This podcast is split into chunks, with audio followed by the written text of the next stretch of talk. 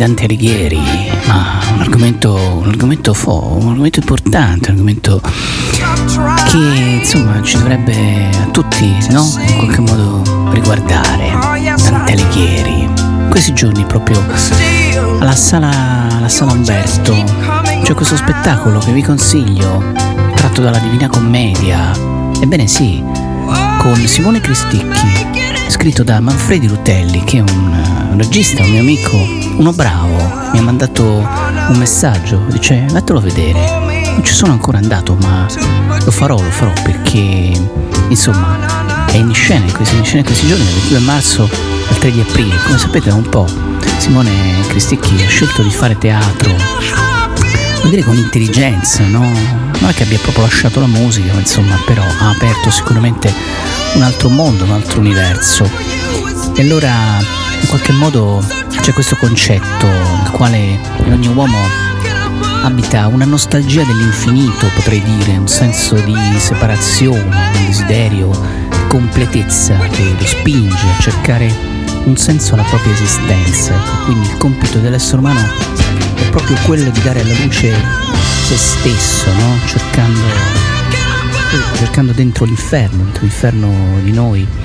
L'inferno spesso che noi stessi no? ci edifichiamo, cercare dentro l'inferno barlumi di paradiso.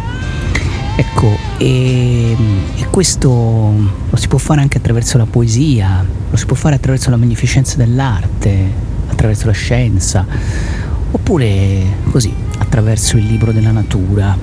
Comunque il concetto è molto semplice, o meglio, semplice non è la parola giusta, il concetto è molto complesso, però fondamentalmente dobbiamo cercare di avere cura di noi, no? cura di quello che noi siamo, di come insomma stiamo conducendo la nostra esistenza a vari livelli. Lo facciamo con questa canzone di Simone Cristicchi che si chiama proprio Abbi cura di me.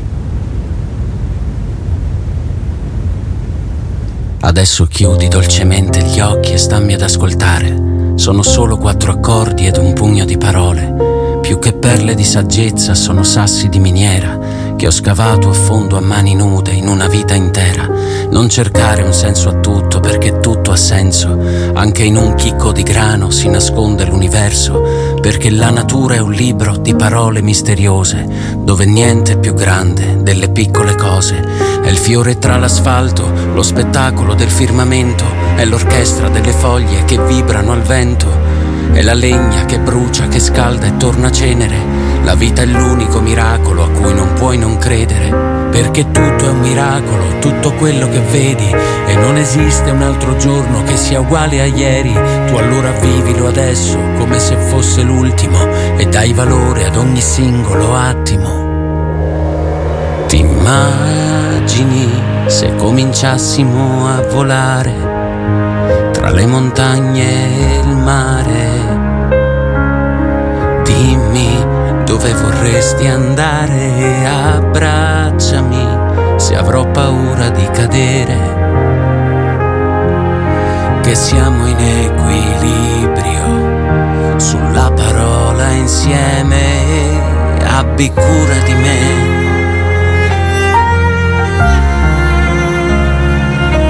Abbi cura di me.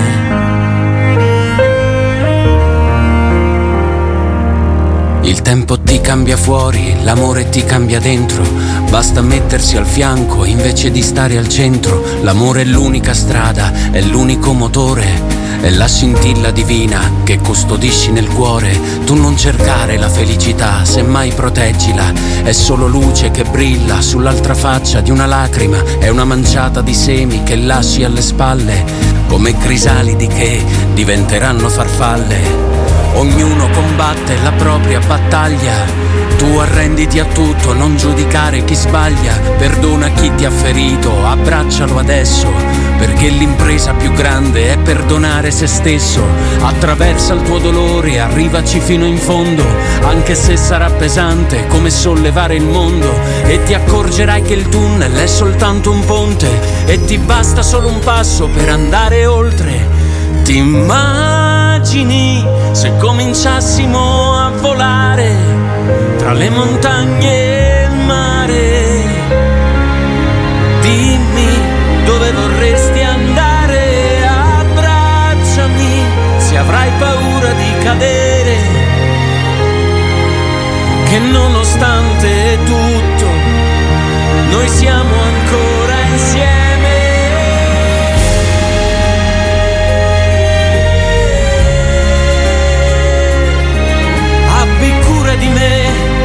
qualunque strada sceglierai, amore, abbi cura di me.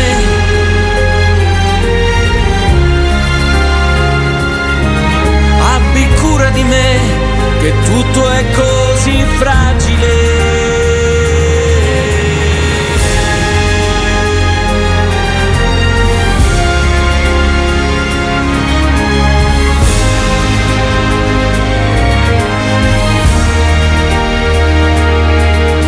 Adesso apri lentamente gli occhi e stammi vicino, perché mi trema la voce come se fossi un bambino, ma fino all'ultimo giorno in cui potrò respirare, tu stringimi forte e non lasciarmi andare.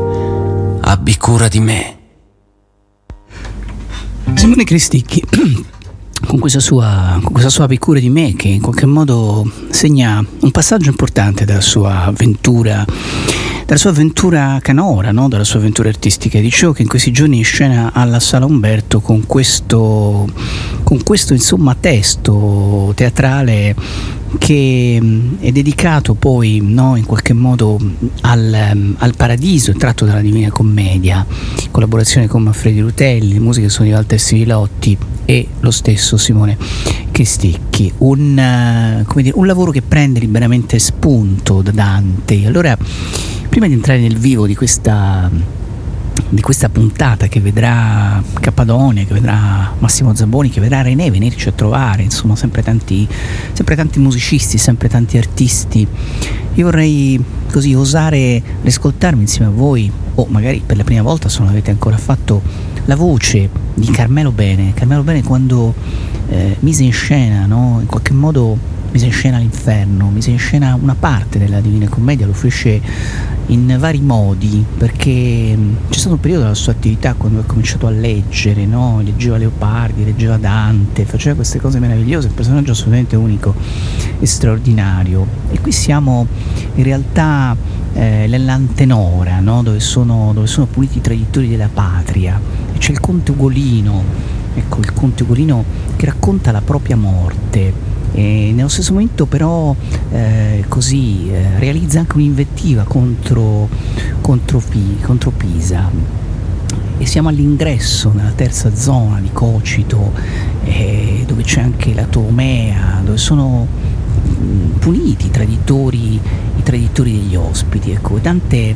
sente proprio il vento no? prodotto dalle ali di Lucifero e a un certo punto incontra, incontra appunto il conte Ugolino, uh, questo peccatore apostrofato che è intento eh, ad addentare bestialmente il cranio del compagno di pena, ecco, e a un certo punto solleva la testa da quel pasto e, e inizia, no? inizia il suo, il suo delirio, inizia il suo canto Chiudiamo gli occhi, ce lo sentiamo un momento all'inizio di non so rispondere alla voce il grandissimo, immenso Carmelo Bene.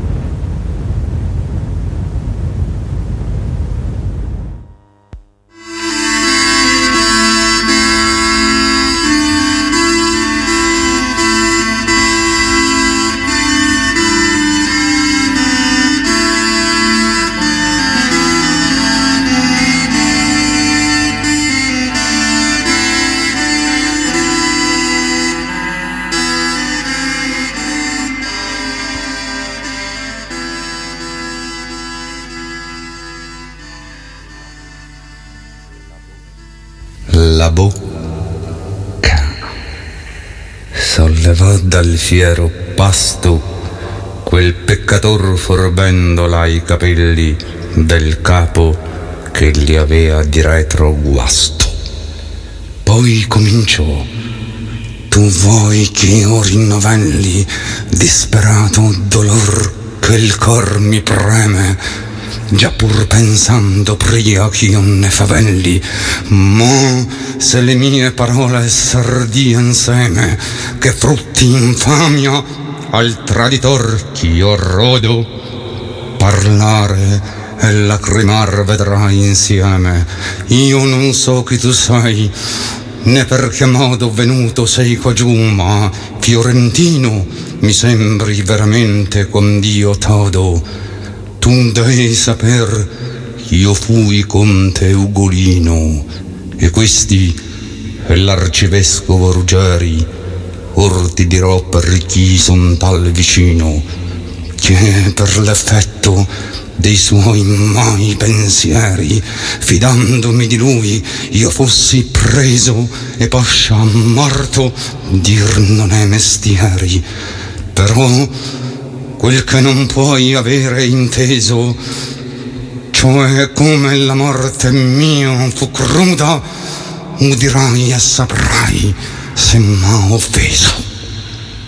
Breve pertugio dentro della muda, la qual per me ha il titol della fame, in che conviene ancor ch'altrui si chiuda, ma vi ha mostrato per lo suo forame più lune già, quand'io feci il mal sonno che del futuro mi squarciò il velame questi pareva mio maestro e donno, cacciando il lupo e i lupicini al monte, perché i pisan veder Lucca non vonno, con cagne magre, studiose e conte, Gualandi con Sismondi e con Lanfranchi s'avea messi dinanzi dalla fronte in picciol corso mi pariano stanchi lo padre e i figli e con la gute scane mi parea lor veder fender di fianchi quando fui desto innanzi la dimane pianger sentì. Fra il sonno i miei figliuoli che eran con meco e domandar del pane ben sei crudel se tu già non ti duoli pensando ciò che il mio cor s'annunziava e se non piangi di che pianger suoli Già eran desti e l'ora s'appressava che il cibo ne solea essere addotto e per suo sogno ciascun dubitava. E io sentii chiavar l'uscio di sotto all'orribile torre ond'io guardai nel viso ai miei figliuoi senza far motto io non piangea. Sì dentro impetrai piangeva Nelli. E Anselmuccio mio disse tu guardi sì padre che hai?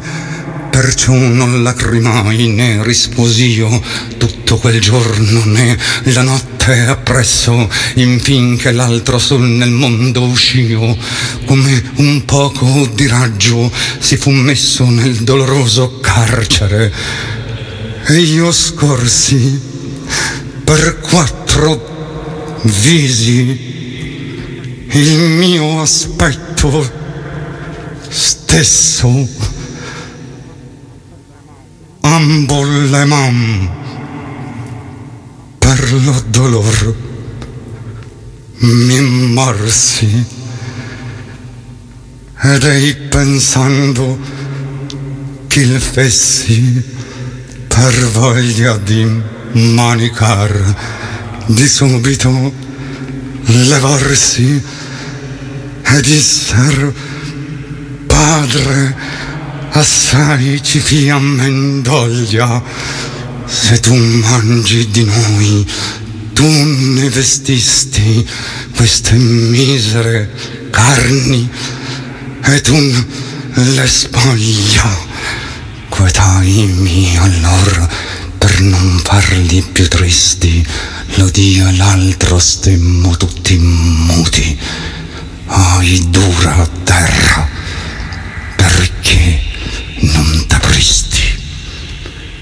bascia che fummo al quarto di venuti. Gaddo mi si gettò disteso ai piedi dicendo Padre mio che non m'aiuti. Quivi morì e come tu mi vedi.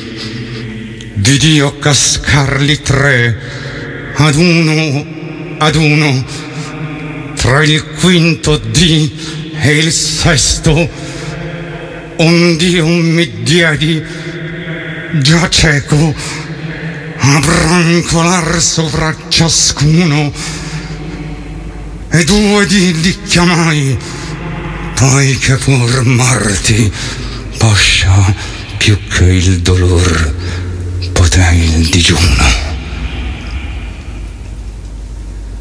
quando ebbe detto ciò con gli occhi torti riprese il, il teschio misero coi denti che furo all'osso come d'un can forti. Ecco, difficile leggere come, come, leggeva Carmelo Bene, in realtà, in realtà Carmelo Bene non leggeva, Carmelo Bene rifaceva suo, potrei dire in qualche modo, il testo del divino poeta no? e tanti altri testi che poi aveva l'ardire, il coraggio di riprendere, di riportare in scena. Uh, chi, vi, chi vi racconta oggi ha assistito a diversi spettacoli di Carmelo Bene. Devo dire che, ultimo degli ultimi, però sono stato un suo grandissimo fan.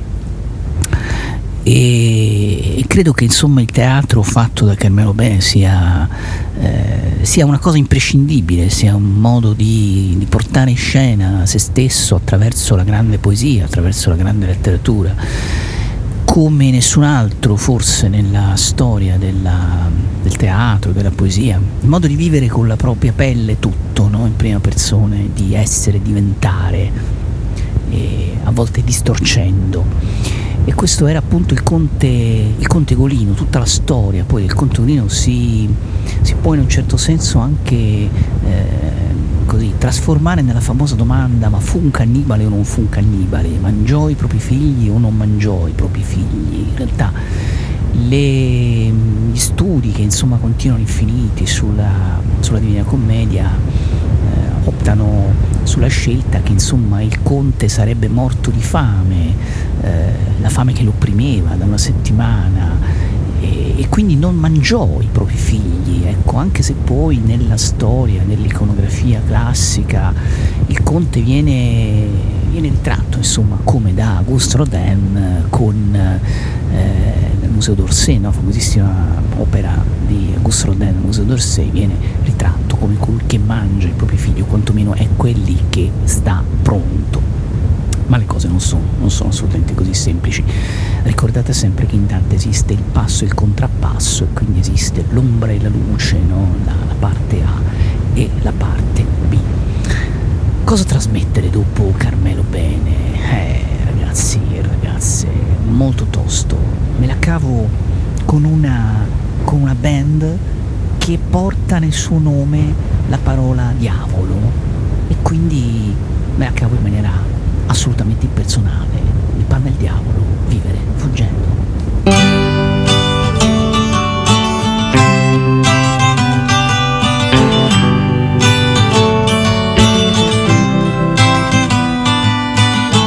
Vivo fuggendo, cambiando casa e tempo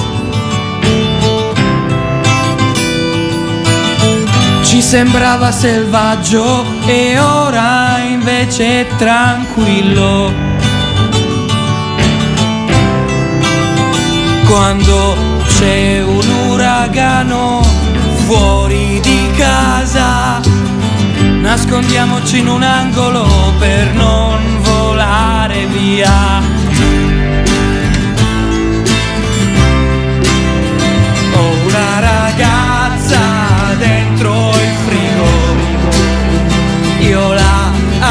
senza scongelarla. Lei risponde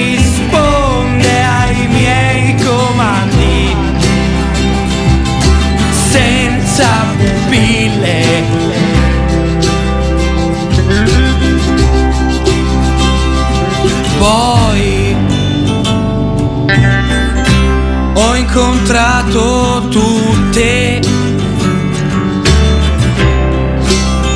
le persone della mia vita in pizzeria.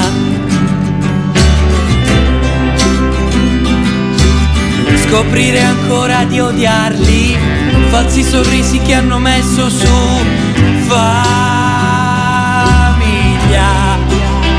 Ma allora chi sta sbagliando cosa? Chi è la spina? Chi è la rosa?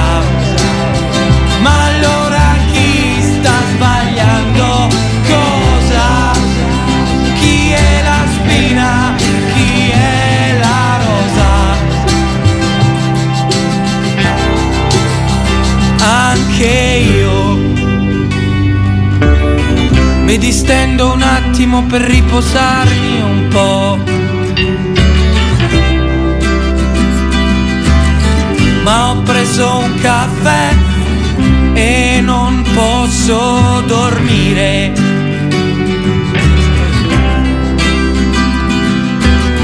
Luce forte negli occhi, brucia la pelle di chi non ha dormito. Sei qui qui che nascono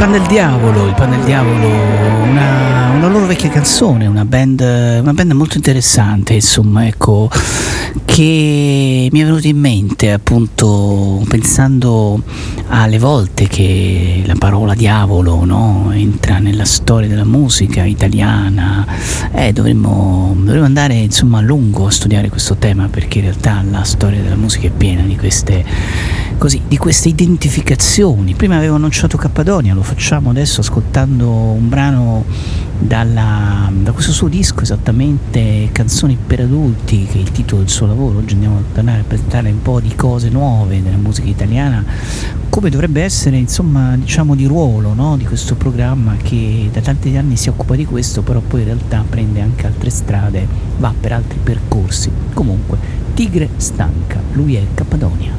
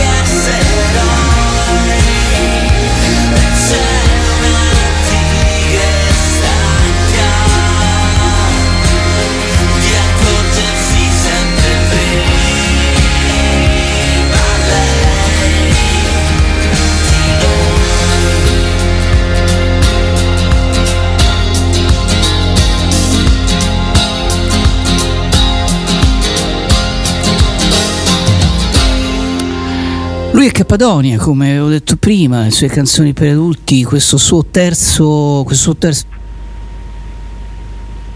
che oggi, che oggi, il vostro Jonathan eh, viene a presentare, Tigre Stanca, una, un brano che, mm, che, insomma leggevo nasce da un proverbio, nasce da un antico proverbio della taiga, no? E questa cosa mi, mi incuriosisce molto. Allora Ugo dovrebbe essere con noi, Ugo Cappadonia, in questo momento in collegamento. Sì, ciao, ciao aspetta, ciao, ti sento molto ciao. molto piano adesso. Ciao, ciao eh, vediamo un po' se possiamo migliorare. Strano, tu sei in un buon punto? sei... Sì, ecco, poco ecco. fa ti sentivo molto meglio. Ecco, ecco, a volte dipende un pochino dalla... Ultimamente mi sta facendo un po' di scherzetti il microfono qua. Eh, comunque adesso speriamo che, speriamo che la ricezione sia migliore. Ugo, ehm, volevo appunto chiederti innanzitutto un po' di raccontarci questo brano che nasce da un proverbio, no? La cosa mi ha, mi ha molto incuriosito. Tigre stanca, sì. un brano che nasce da un proverbio. Come, come ti è nata questa idea?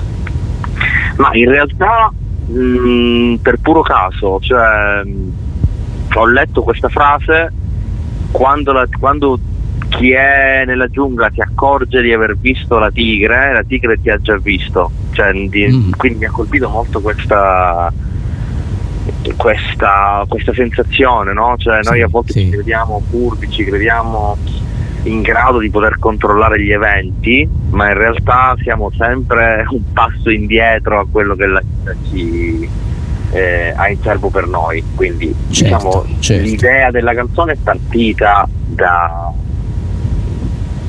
da, questa, sì, da questa cosa che mi ha colpito parecchio e poi si è trasformata in una riflessione su tutto quello che, che abbiamo e non vediamo e la nostra continua ricerca invece di, di quello che, che non abbiamo che rischia di renderci infelici per sempre. È vero che da un lato abbiamo, cioè è utile avere sempre qualcosa da inseguire, qualcosa da desiderare, ma a volte, almeno io mi sono reso conto, e la canzone parla di questo, che, che la, la, vita alla fine, mi, cioè io rincorro le cose e non vedo sì, che la sì. vita mi ha già quasi mangiato. Ecco. Certo, beh, vabbè, sai, rincorrere è un problema che riguarda un po' tutti noi, no? Rincorriamo sempre. Ma senti, tu hai, hai dato un titolo a questo tuo terzo album, no? Esattamente, perché tu hai fatto molte cose in realtà. Ora io sì. stavo rivedendo un po' la tua, la tua vita, no? la tua biografia, insomma tu sei dentro tante formazioni, come, diciamo, un po' come gestisci la tua diciamo, attività solistica da, invece poi dalla carriera diciamo così, legata ad altri progetti, cioè come, come organizzi tutto questo? Tutto invece è assolutamente naturale, un flusso continuo. Allora, in realtà mi piace fare entrambe, allora, se uno vuole fare il musicista diciamo, diciamoci, diciamocela tutta, diciamo la verità, sì. devi fare per forza tante cose devi lavorare con più artisti possibile, eh, sia da un punto di vista economico che da un punto di vista artistico. Hai bisogno di aprirti a più esperienze, a più tour, a più album, allo scrivere con altre persone. Quindi eh, mi piace allo stesso modo eh, far parte di band che non necessariamente eh, facciano capo a me, così come mi piace scrivere le mie canzoni e realizzare i miei album da solista. Eh, non ti nascondo che a volte fare il turnista o essere parte di un meccanismo più grosso può essere un, po' meno stressante perché non hai tutto sulle tue spalle, no? Certo, Mentre invece certo. quando scrivi, quando il disco porta il tuo nome, quando il concerto porta il tuo nome, lì, ecco, lì sento un po' più di, di, pressione, di ansia, quindi te la godi da un punto di vista un po' diverso, cioè le recensioni, hai gli apprezzamenti quando arrivano, se arrivano, però insomma ci tieni in maniera particolare, no? è tutto sulle tue spalle. Invece facendo il turnista suonando con altre formazioni ti godi un po' di più l'aspetto del tour, del concerto, cioè non stai lì a pensare oddio devo controllare tutto. Quindi gli aspetti sono, sono piacevoli in entrambi i casi e ripeto ti arricchisce tanto collaborare con più artisti. Cioè io non avrei fatto i miei dischi da solista se non avessi mai incontrato determinate persone. Eh sì, ne hai fatte tante di cose. Andiamo avanti nell'ascolto di questo disco che è molto bello questo lavoro di Cappadonia. Canzoni Grazie. per adulte. Sì, mi è piaciuto molto e questa canzone qua mi piace molto. Si chiama Il ruolo.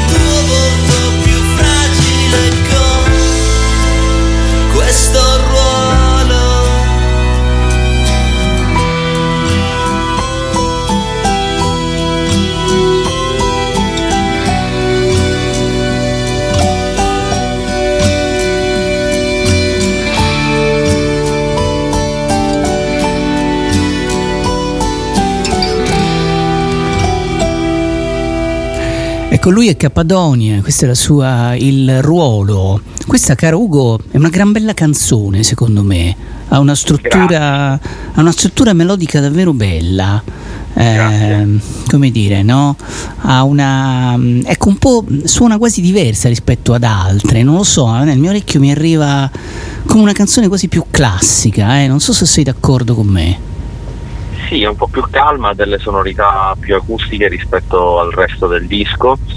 Inoltre ci sono degli atti scritti e suonati da Nicola Manzan che ha fatto un lavoro veramente commovente. Quando mi ha mandato le partiture mi, sono, mi sono commosso e adesso riascoltandola, sono in macchina in questo momento, riascoltandola adesso mi emoziona sempre. Quando riesci ad emozionarti da solo eh, vuol dire che forse hai combinato qualcosa di Eh, buono. eh, certo, sì, sì, hai, hai ragione, no? Ha un refrain molto, anche se vuoi orecchiabile, no? Insomma, come dire, si stacca un po' da altre cose, non che le altre siano poi un'altra cosa, però questa c'ha qualcosa di particolare che mi aveva, mi aveva colpito, insomma, poi quando parlo di dischi eh, seguo solo l'istinto, no? non leggo mai i comunicati, faccio un po' quello che voglio, quindi vado Sì. in una direzione, una direzione molto molto diversa.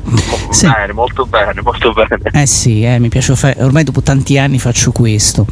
Senti, il tuo spiccato accento siciliano però nasconde una parte tua che invece è emiliana ormai, no? O sbaglio? Una parte, scusa? Una parte tua che invece è emiliana, cioè tu sei, come dire, Sì, siciliano... ecco. nonostante, il- esatto, nonostante il mio accento, vivo da vent'anni a Bologna, Sì. Mm. eh, che è una città che amo, so- ho studiato qui, ho- mi- non sono più riuscito ad andare via, tutte le volte che, che vado via per suonare, per lavorare, ritornare qui mi fa sempre sentire a casa, quindi è la città che ho scelto per, per vivere, diciamo, almeno al momento è così. Senti, quanto, quanti territori eh, come dire, influenzano la musica, Ugo, secondo te? Cioè, quanto vivere in una città può cambiare un po' le regole del gioco? Tantissimo, da tanti punti di vista, sia dal punto di vista della scrittura, del respirare una determinata scena, di frequentare de- determinati musicisti, ehm, sia dal punto di vista appunto de- de- de- dei- delle opportunità. Cioè io sono siciliano, sono, stato, sono nato a Messina. e mi ricordo quando feci il primo giro con la mia vecchia band, eh, in una settimana a Bologna avevo fatto molto di più di quello che ero riuscito a fare in un anno giù in Sicilia. Eh, certo. Ti parlo ormai di, però di vent'anni fa. Eh. Eh, le cose sono un po' cambiate, Le diciamo. cose sono un po' cambiate e ti posso fare anche esempi Sì, sì, opposti. Io sono certo. molto amico de- di Alessandro Losi del Pan del Diavolo, lui da Palermo ha fatto una piccola rivoluzione.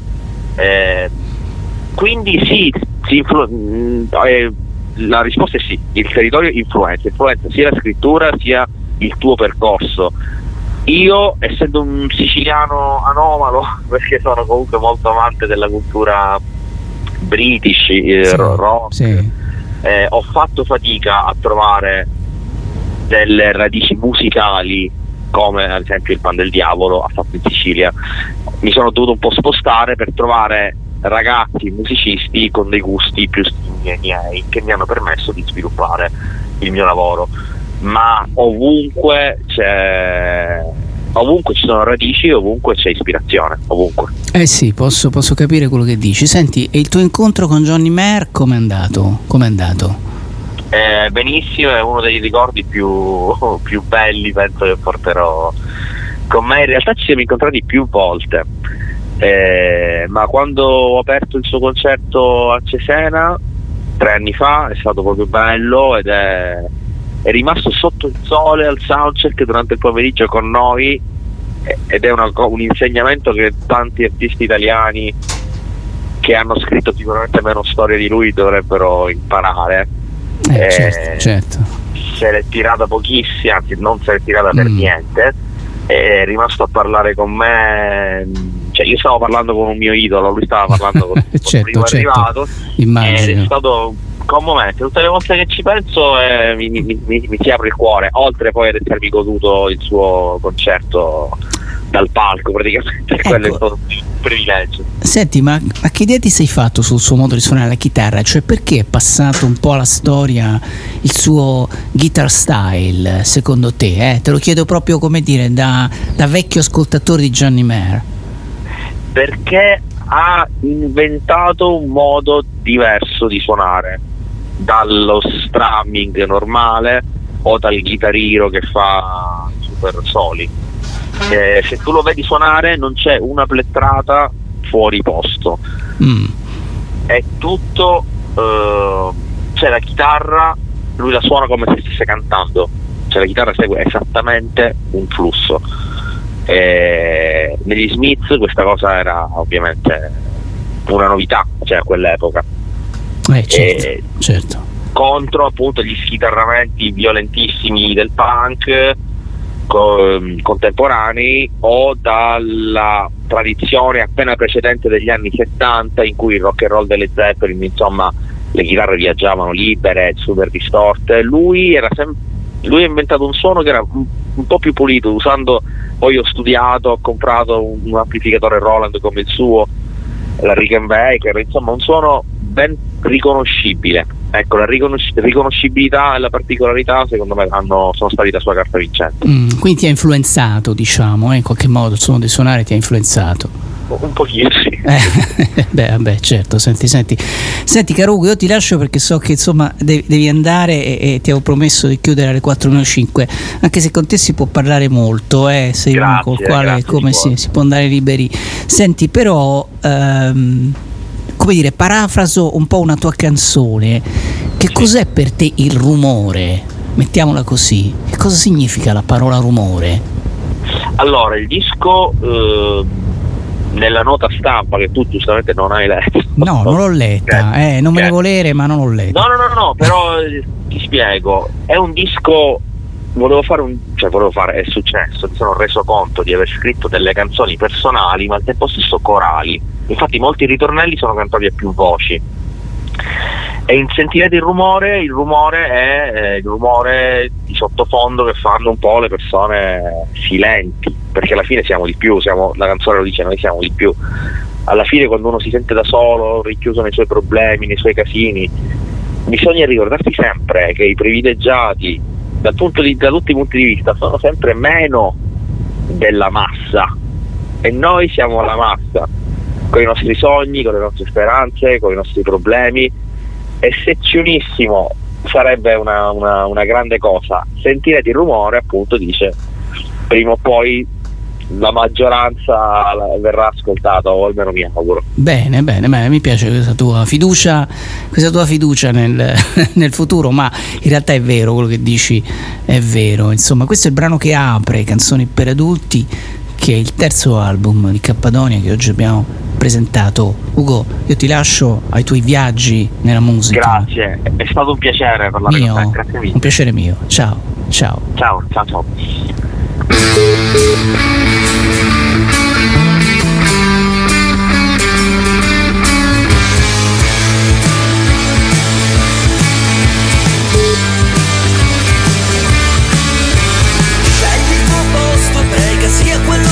Giusto, che poi bisogna farselo andare bene. Prenditi quello che ti hanno promesso, o prova a cercare tra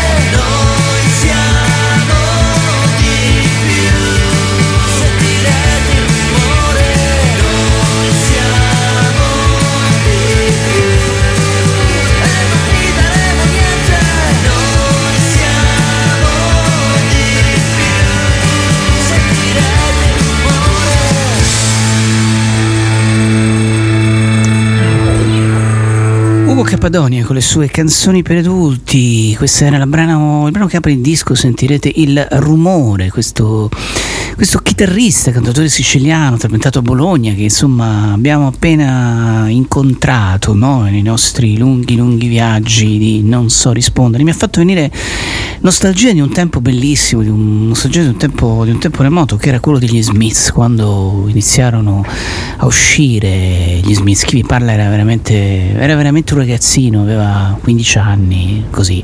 E mi ricordo che esisteva ancora un vecchio negozio di dischi a Roma, di funzioni musicali. Io tutti i pomeriggi andavo lì e, mh, e mi compravo un 45 giri degli Smiths, un 45 giri, in realtà era già un extended play, un vinile grande e ce li ho tutti, li colleziono ancora, non li ho mai, non li ho mai venduti, non li ho mai lasciati. C'era un mio amico che, che all'epoca Paolo me li fece conoscere, lui aveva già capito che loro potevano essere, potevano diventare dei miti. Mi ricordo insomma quei 15 anni uh, dove si passava il pomeriggio a parlare del modo di suonare di Johnny Mayer, la chitarra, no? perché era in effetti un modo, un modo unico, un modo nuovo. Adesso sembrano discorsi così, quasi senza senso. Quale adolescente passa più i suoi pomeriggi a parlare della chitarra di Johnny Mayer? Ma ai miei tempi si faceva questa cosa.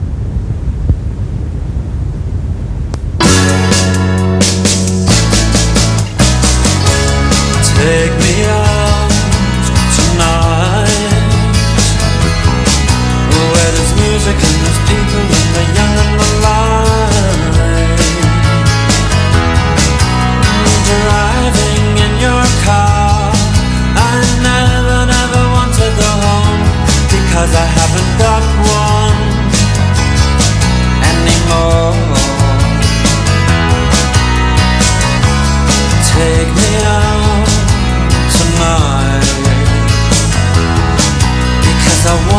see people and I want to see light.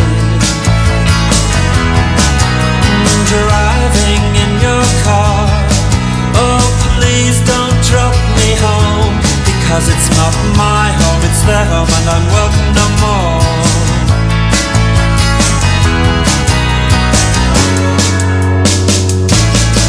And if a double-decker bus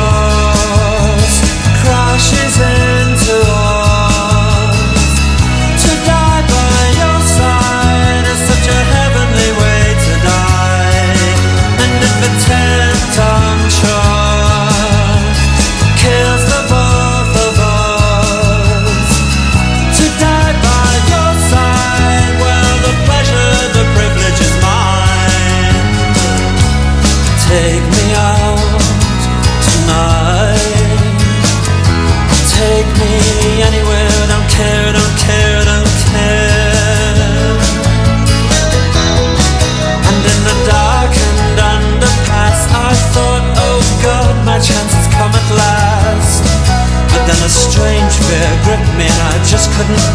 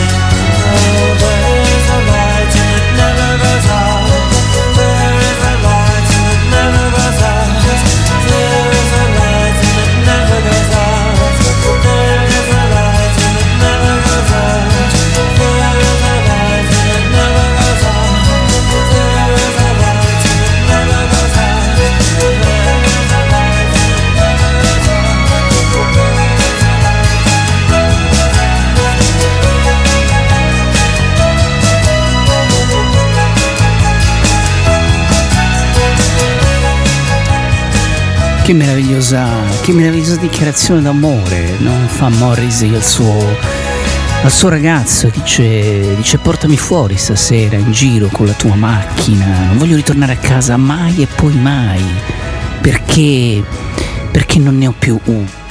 Ormai, porta, portami fuori stasera perché voglio vedere gente, voglio vedere vita, in giro con la tua macchina, ti prego non portarmi a casa e io non, eh, io non sono più il benvenuto. E se un autobus a due piani si schiantasse contro di noi, morire al tuo fianco è un modo così paradisiaco di morire. E se un camion di 10 tonnellate ci uccidesse entrambi, morire al tuo fianco, beh, il piacere, il privilegio è il mio. Portami fuori stasera, portami ovunque. E nel sottopassaggio buio, ma poi una strana paura mi ha afferrato e proprio non sono riuscito ad aprire bocca, portami fuori stasera o portami da qualunque parte. In giro con la tua macchina non voglio ritornare a casa mai e poi mai, perché ne ho più una. Ecco, questa è una delle dichiarazioni d'amore forse più belle, no? Che insomma in quegli anni uscirono fuori nella musica, la, la dolcezza in qualche modo potrei dire la disperazione, no? Che c'era un po' in tutta la poetica di Morrissey questi suoi, questi suoi gigli bianchi poi eh, scaraventati sul pubblico, con questi suoi atti, questi suoi meravigliosi atti, devo dire atti d'amore, no? È stato, è stato un personaggio meraviglioso, meraviglioso Morrissey, cos'altro dire.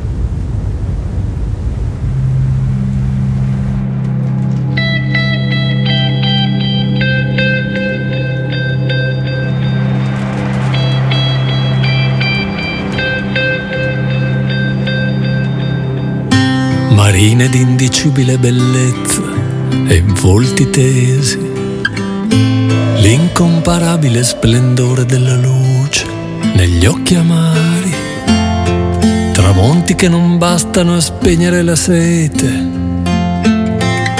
albe che non si possono eguagliare. Cubi di case bianche inchiodate al sole, Pacchi e spazzature morte portate dalle ondate, provvidenze secolari, pazienze, sfiducie millenarie e dall'imbrunire il prevalere dei maschi, il loro dominare.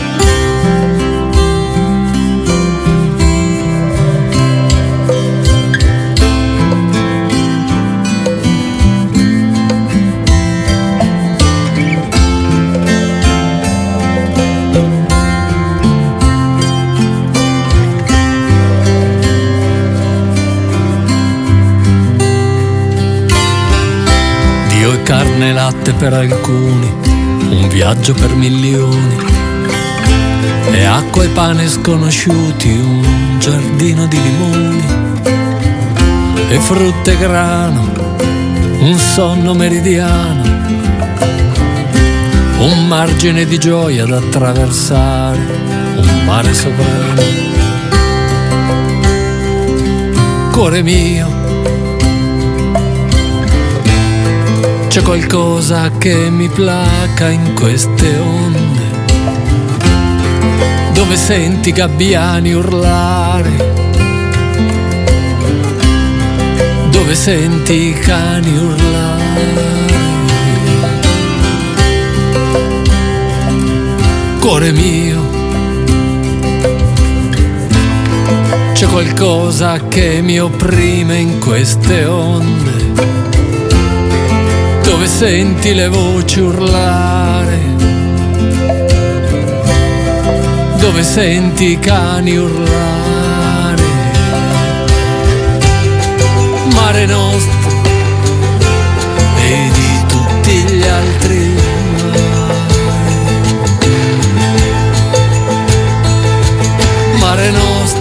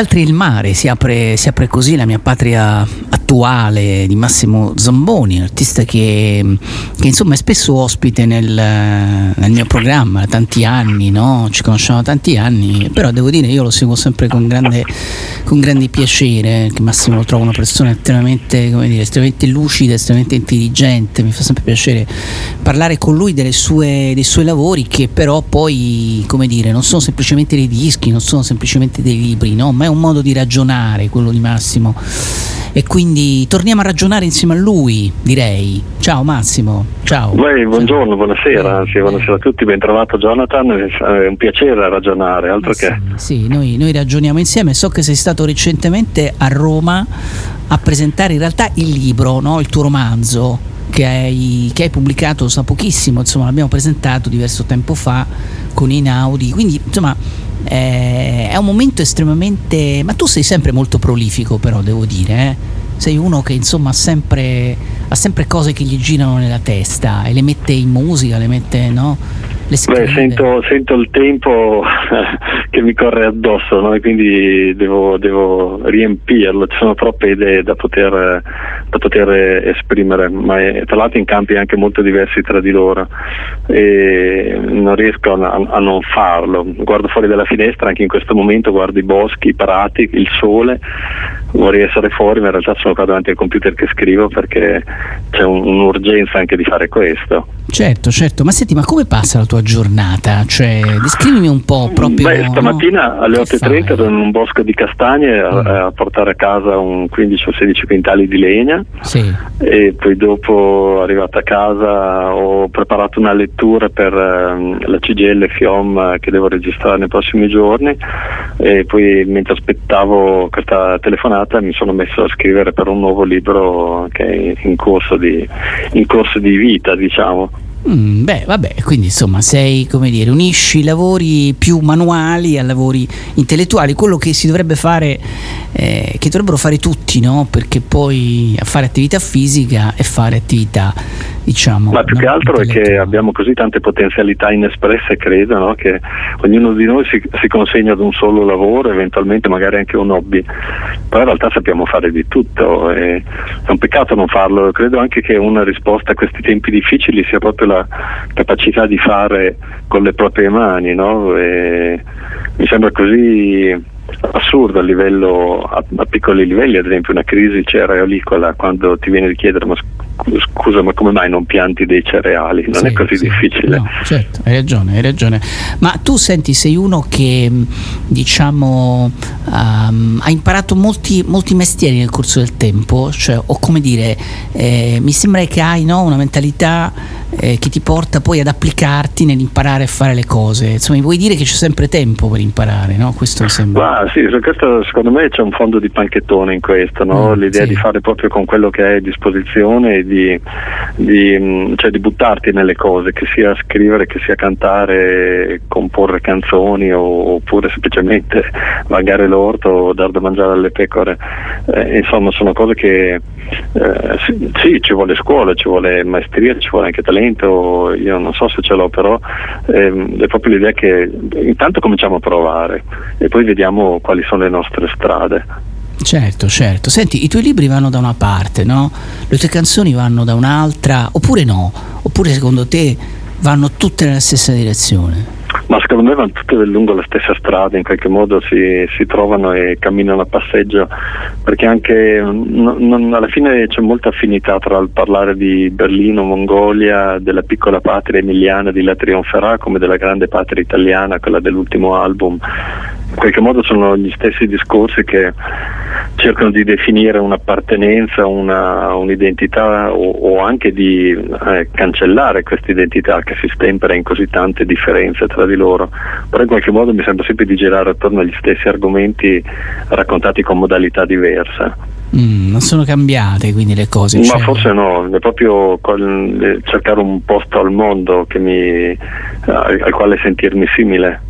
Mm. Senti, ma in quella Berlino tanto amata, quante volte sei tornato? Perché... Beh, tante volte, eh. poi insomma l'ho vista cambiare tanto, forse cambiata più di quanto sia cambiato io in questi, in questi 40 anni. Continua ad essere un centro ispirativo, le cose che arrivano da, lassù mi piacciono molto e mi piace la freddezza, mi piace la, la, severità anche, che però si mescola anche con queste impennate di creatività che afferrano Berlino, che sono molto, molto belle, molto forti. Mm, insomma, trovi che ancora sia eh, una città di grande richiamo? Mi pare di capire. Beh, di grande richiamo per quanto io non senta affatto il richiamo delle città, eh, però se, se, devo andare in una città è cosa che faccio veramente sempre con maggior sforzo, quella città è Berlino sicuramente perché sento di assomigliarle, sento che c'è qualcosa che ancora mi, mi, mi, parla, ci sono delle cose che conosco e che riconosco che mi arrivano. Sto ascoltando l'ultimo album di Einsturzen der Neubauten, ad mm, esempio, sì. e lo riconosco, mi trovo a casa, passano gli anni e capisco che uh, c'è qualcosa che mi lega e ci lega. Mm, beh, sì, sì, beh, il buon Blix anche lui ne ha viste eh, di cose eh, beh, succede, sì. ne ha visto, dai quei martelli pneumatici. Tu l'hai mai contra- incontrato Blix? No, no, no, non l'ho mai incontrato, ma l'ho, l'ho ascoltato parecchio. Senti, la parola che tu usi per definire il tuo disco è quanto mai attuale, no? sempre di più è attuale. In realtà è una, una, parola che ha un significato eterno, è quello di parola, sto parlando ovviamente della parola patria, no? però tu chiami il tuo disco la mia, la mia patria attuale e ti sei spesso occupato di questo argomento, vero Massimo? Ma forse non a livello diciamo, di definire un, un intero paese, no? un'intera nazione, nel senso che eh, da buon italiano mi trovo a fare più i conti con la mia regione di appartenenza che non con l'insieme delle regioni che costituiscono la, no, la nostra, eh, quella che dovrebbe essere la nostra patria. Però poi mi ha afferrato questa, questa voglia di, di, capire che cosa vuol dire la parola patria, eh, anche semplicemente per sentirsene lontani perché è veramente molto difficile da affrontare come parole, è difficilissimo identificarsi in un disegno unitario che ci dovrebbe comprendere. Però come sempre noi stiamo parlando italiano, viaggiamo su coordinate italiane, io sento che eh, chi vive a Roma non è così lontano da me, eh, al di là delle differenze di dialetto o di cucina, ma insomma c'è una storia che ci lega anche al nostro malgrado, no? e, e spesso è anche una storia di sopraffazione, di violenza, di di un proprio esercizio del sopruso, dell'imbroglio, questo lo sappiamo, ma questo non ci esenta dal poter ragionare su quello che è il nostro paese, perché patria poi è una creatura immateriale in qualche modo, ci definisce senza che noi riusciamo a toccarla, ma gli altri sanno benissimo che cosa vuol dire essere, eh, che cosa vuol dire italiani, quando ci guardano ci definiscono in quel modo e sanno che cosa stanno dicendo, forse più di quello che sappiamo noi. Bene, la mia patria attuale. Allora, questa è la canzone che dà proprio il titolo al disco di Massimo Zamboni.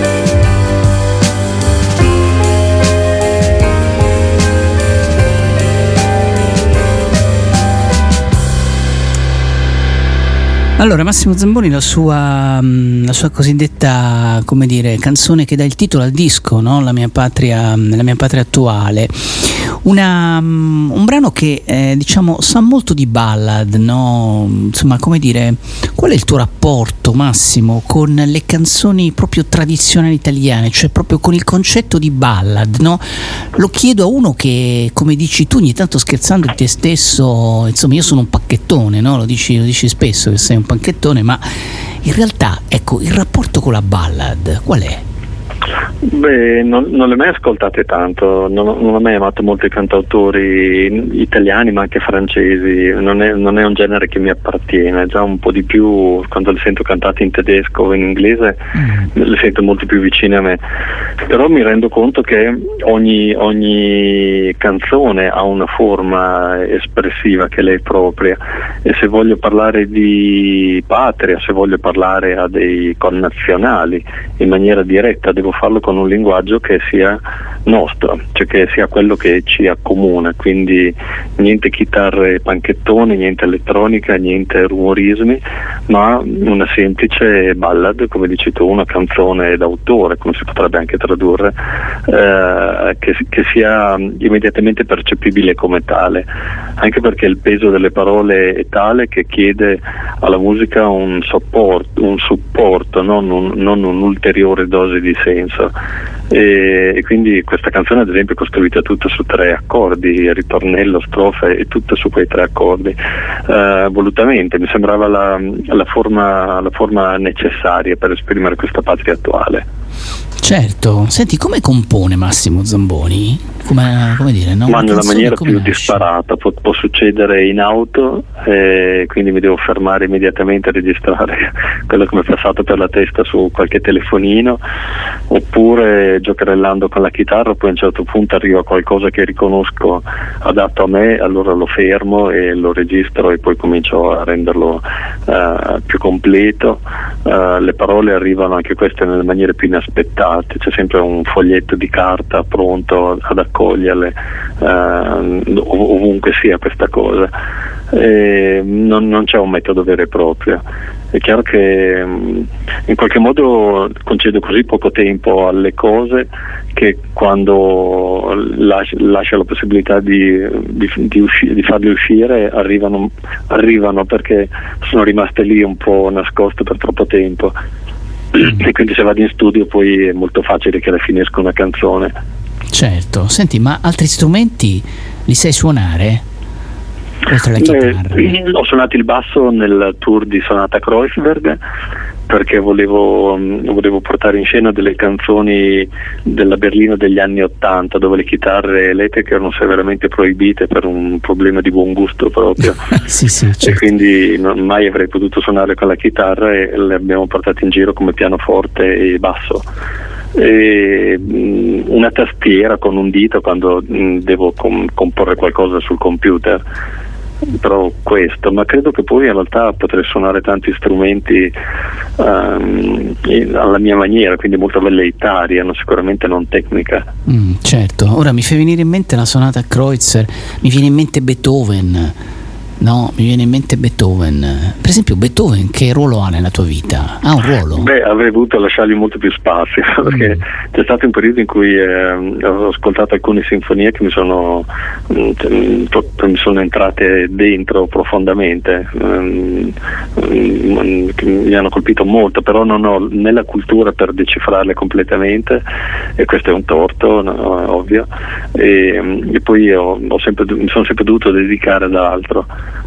perché veramente in mezzo a questo turbine di cose poi rimane poco tempo per scrivere, poco tempo per leggere, poco tempo per ascoltare, eh, poco tempo per guardare, quindi mh, mm, c'è una selezione che devo operare. Mm, ma senti, ma hai rimpianti nei confronti della musica classica? Perché io ogni tanto mi fermo, no? Devi ma sapere. sì, sì, sì, eh. diciamo che ho rimpianti, ho, ho rimpianto di non aver avuto dei maestri vicino a me che me l'abbiano saputa fare mia, abbiano ah, saputo renderla mia. Sono convinto che mi basta leggere dei buoni libri per capirla, prima con il cervello che con le orecchie, perché le orecchie hanno bisogno di una traduzione certo, prima, altrimenti certo. non riesci a, a considerare tutta la complessità o la storicità delle cose che ascolti. Ecco perché in effetti chi, insomma, come dire, no, della nostra generazione, tu sei un po' più grande, ma non tanto di me, insomma, pochissimo, però in realtà io sento questa mancanza profondissima di una cultura classica, cioè la musica classica è un qualcosa che, come dire, non conoscendo la musica non riesco a poter dire ho capito fino in fondo, no? C'è qualcosa che mi sfugge. Ma c'è, c'è anche un aspetto peggiore ancora, mm, che in realtà nella progressiva consolami, banalizzazione progressiva banalizzazione che accompagna la nostra vita quotidiana eh, siamo molto meno in grado, questo tutti credo indifferentemente, eh, di capire la musica di quanto non fossimo capaci 40-50 anni fa. La complessità degli ascolti di allora, quello che passavano le radio libere, quello che avveniva nei concerti, la grande diffusione di jazz d'avanguardia, ad esempio, di musica elettronica d'avanguardia, eh, adesso sarebbe, ci lascerebbe completamente eh, estranei, no? non, non, saremmo più in grado di capirla e quando un popolo intero perde questa capacità, eh, accontentandosi sempre di più, abbassando sempre di più l'asticella, come si dice, eh, è perduto per sempre. Non, non, non, ci si arriva più. Quindi tu dici che non ce la si fa a riprenderla questa cosa? Eh? No, non credo, non credo, non c'è nessuna volontà, nessuna voglia, nessun interesse, non, non interessa a nessuno, basta guardare quello che eh, passa alle televisioni. diciamo una volta in quest'Italia che stava risorgendo dalle macerie sì. trovavi fior di intellettuali in televisione, adesso trovi solo dei giornalisti o dei cuochi o dei commissari o di cose di questo tipo. Certo, beh, allora io pensavo a Ludovico Van, no? Ricordi Alex Delage eh, certo. quando no, diceva, insomma, si faceva un po' guidare anche nel senso cattivo del termine, perché poi Ludovico Van gli, gli provocava anche delle, quasi delle, delle visioni psichedeliche, no? Cioè nella sua mente quindi anche la parte cattiva in qualche modo però era ispirata da, da, da Ludovico Van. Bene, comunque adesso in ogni caso tu che la sonata Kreutzer l'hai, no, l'hai attraversata eh, e, e, ti resta comunque come, come, ricordo. Senti, ci sono, ehm, ci sono molte canzoni nel tuo disco che hanno i titoli, devo dire, molto belli, molto coraggiosi, no? Ecco, sto notando che hai questo coraggio nelle parole, nei titoli delle parole. Io ti vorrei salutare perché poi con Massimo noi potremmo continuare per ore, ma non ti voglio, non ti voglio tenere, non ti voglio tenere un'ora. Qui ti faccio veramente un'ultimissima, stupidissima domanda. Ma di questo, di questo brano che chiude il tuo disco, no? La mia patria attuale, mi piace molto questo titolo che hai scelto, che molto poco, mh, come dire, sembra quasi il preludio ad un racconto. E tu dici il modo emiliano di portare il pianto. Ecco, questa, come dire, no? questa, questa canzone che hai chiamato così, forse non è una canzone Massimo, che cos'è esattamente? Ma è insieme racconto e pianto e, e tutte insieme. In qualche modo volevo chiudere questo discorso sulla patria tornando alla mia patria, quella su cui appoggio i piedi tutti i giorni, no? questa Emilia. E tra i caratteri che riconosco questa regione c'è proprio questa capacità di non volgere mai in pianto eh, lac- lacrimoso il, le disgrazie, le sfortune o i disagi, ma c'è sempre la capacità di trasformarlo, questo, questo pianto in qualche cos'altro e questo è il modo emiliano di portare il pianto, è quello di mettersi a lavorare però non nel proprio orticello, diciamo lavorare però guardando sempre lontano, no? guardando, guardando, al mondo, di non, di non rinchiudersi in una sofferenza ma di cercare di farla collettiva. Io l'ho sperimentato tante volte anche su di me, questo lo vedo attorno a me ed è un carattere della, di questa regione che mi inorgoglisce molto. Eh, non è mai la chiusura ma è la capacità di aprirsi. Mm, bene, bene, bene, bene, mi piace questa chiusura così no, in positivo, facciamo un po' Così nostro. patriottica. Così patriottica, eh, molto molto patriottica, però ci sta tutta il modo emiliano di portare il pianto. Lui è Massimo Zamboni dalla mia patria attuale. Caro Massimo, un abbraccio caro. A caro Giovanni, a te e poi a presto alle prossime avventure. Un saluto a tutti. Ciao.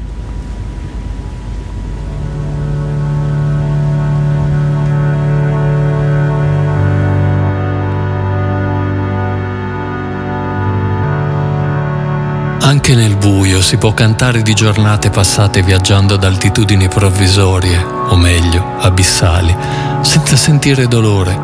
E come accade agli sposi attoniti che si confermano tra loro nel timore che nessuno si presenti mai alla vuota tavola, ci incarniamo in sterili celebrazioni di un disagio terreno per non dover tremare ancora. Ed è in giornate come queste che i bambini crollano, con lo stomaco pieno e gli occhi inebriati dalla fame.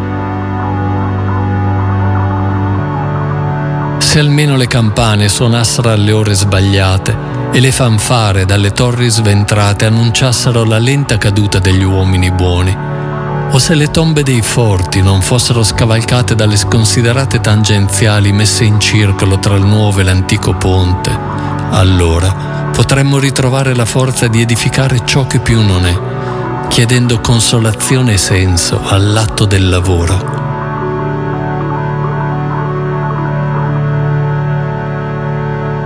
E questo è il modo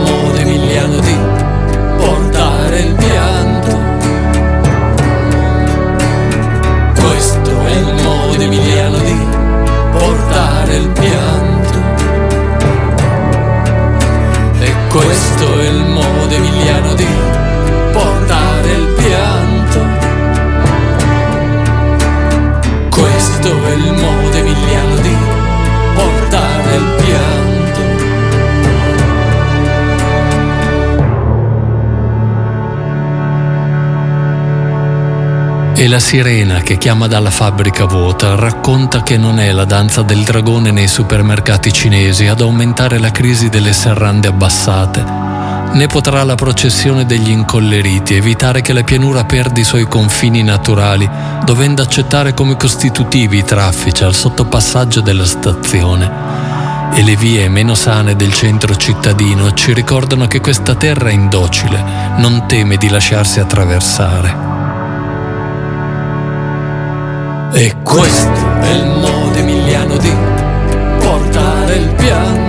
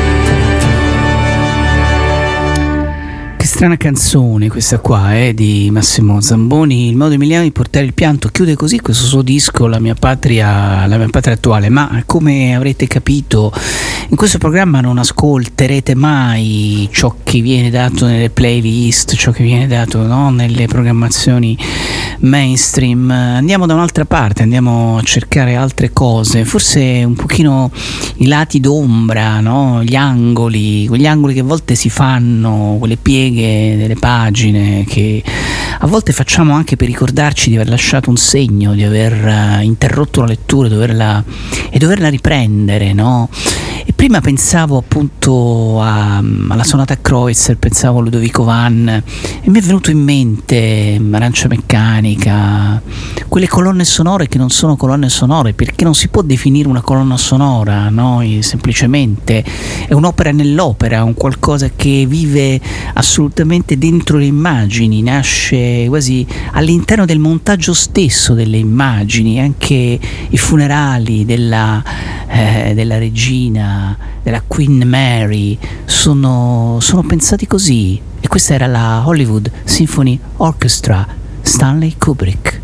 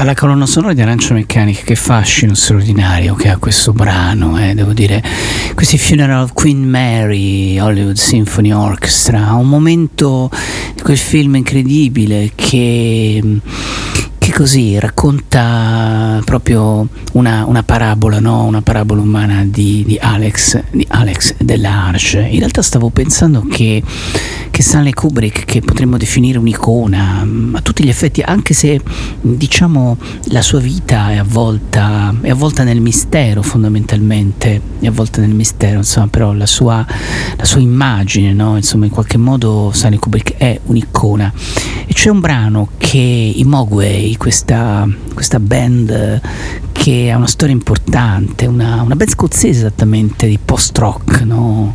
è definita una band di post-rock, scrisse, scrisse diversi anni fa e la dedicò proprio a Stanley Kubrick, riascoltiamocela insieme.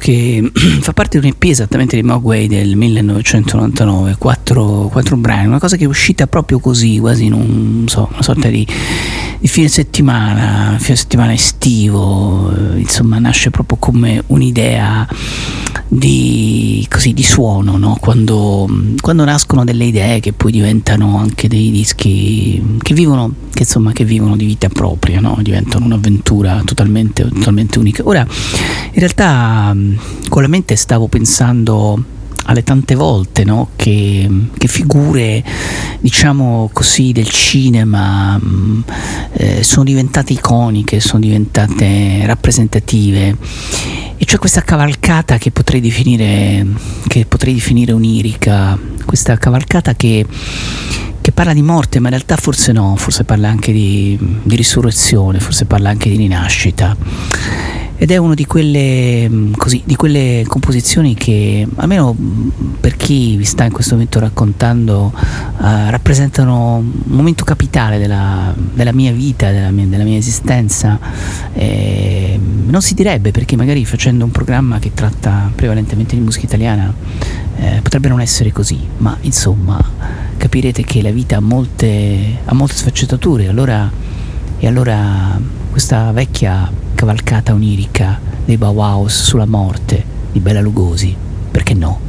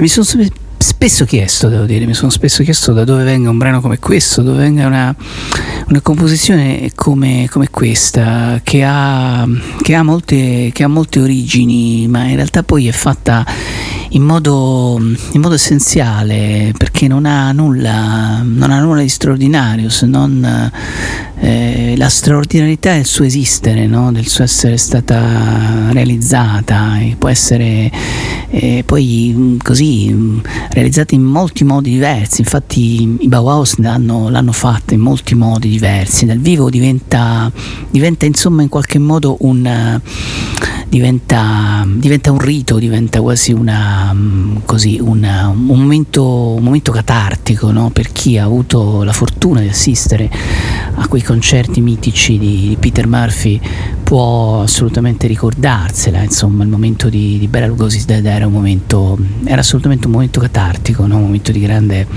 di grande spettacolo, unico e, e, straordinario, non è un caso che appunto Wim Wenders poi lo volle dentro, uh, dentro, dentro quel suo film, no? lui resta un'icona. Io ho provato diverse volte a intervistarlo Peter Murphy, non ci sono mai riuscito, ho avuto occasione di intervistare però David J, questo posso dirvelo, insomma, mm, David J di Bauhaus House che fece anche un, alcuni dischi molto interessanti come, come solista. Eh, ci, andai, ci, andai, ci, andai, molto vicino una volta a intervistare Peter Murphy, però non ce l'ho mai. Insomma, per una serie di questioni che adesso non vi so spiegare, non, non ce la feci. Però ricordo questa intervista con DJ con molta, comunque con molta emozione voltiamo pagine, siamo un po' sulla parte così, sulla terza pagina diciamo di, di, Non so rispondere e lo facciamo dando spazio a un giovane artista, anche lui in qualche modo molto interessante, si chiama René, giovanissimo, già il modo di parlarne di lui a casa mia, è il suo titolo, è il suo disco d'esordio che esce proprio in, questo, in questi giorni, in questo periodo. E questo suo brano poi lo andremo anche a intervistare, si chiama Gli occhi, lui è René. Per gli occhi di mia madre sono sempre uguale. Per gli occhi di mio padre sono poco formale. Gli occhi di mio fratello mi stanno conoscendo adesso. Per gli occhi di un esperto sono un po' depresso. Per i tuoi occhi non ci sono nemmeno più. Tu hai gli occhi di mia madre. Tu occhi di mio padre.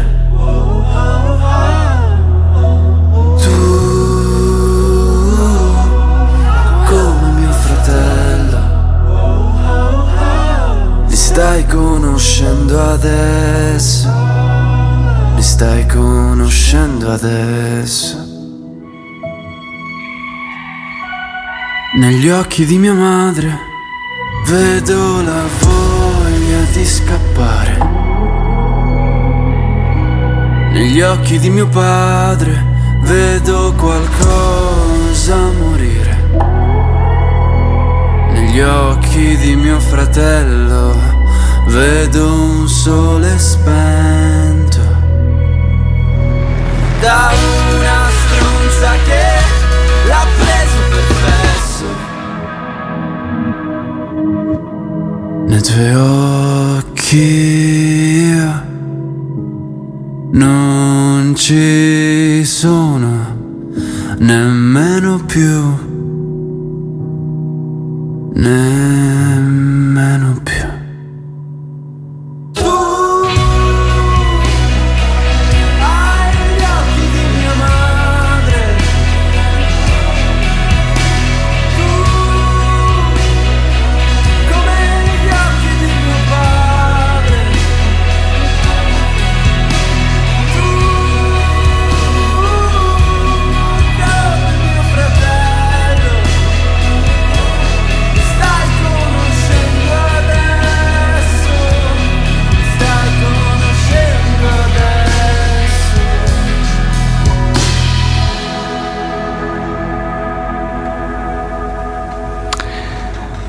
Disco d'esordio questo qua di René a casa mia, oggi appunto c'è lui che, con cui insomma andiamo un po' a parlare, andiamo un po' a ragionare, a casa mia il titolo del suo disco d'esordio.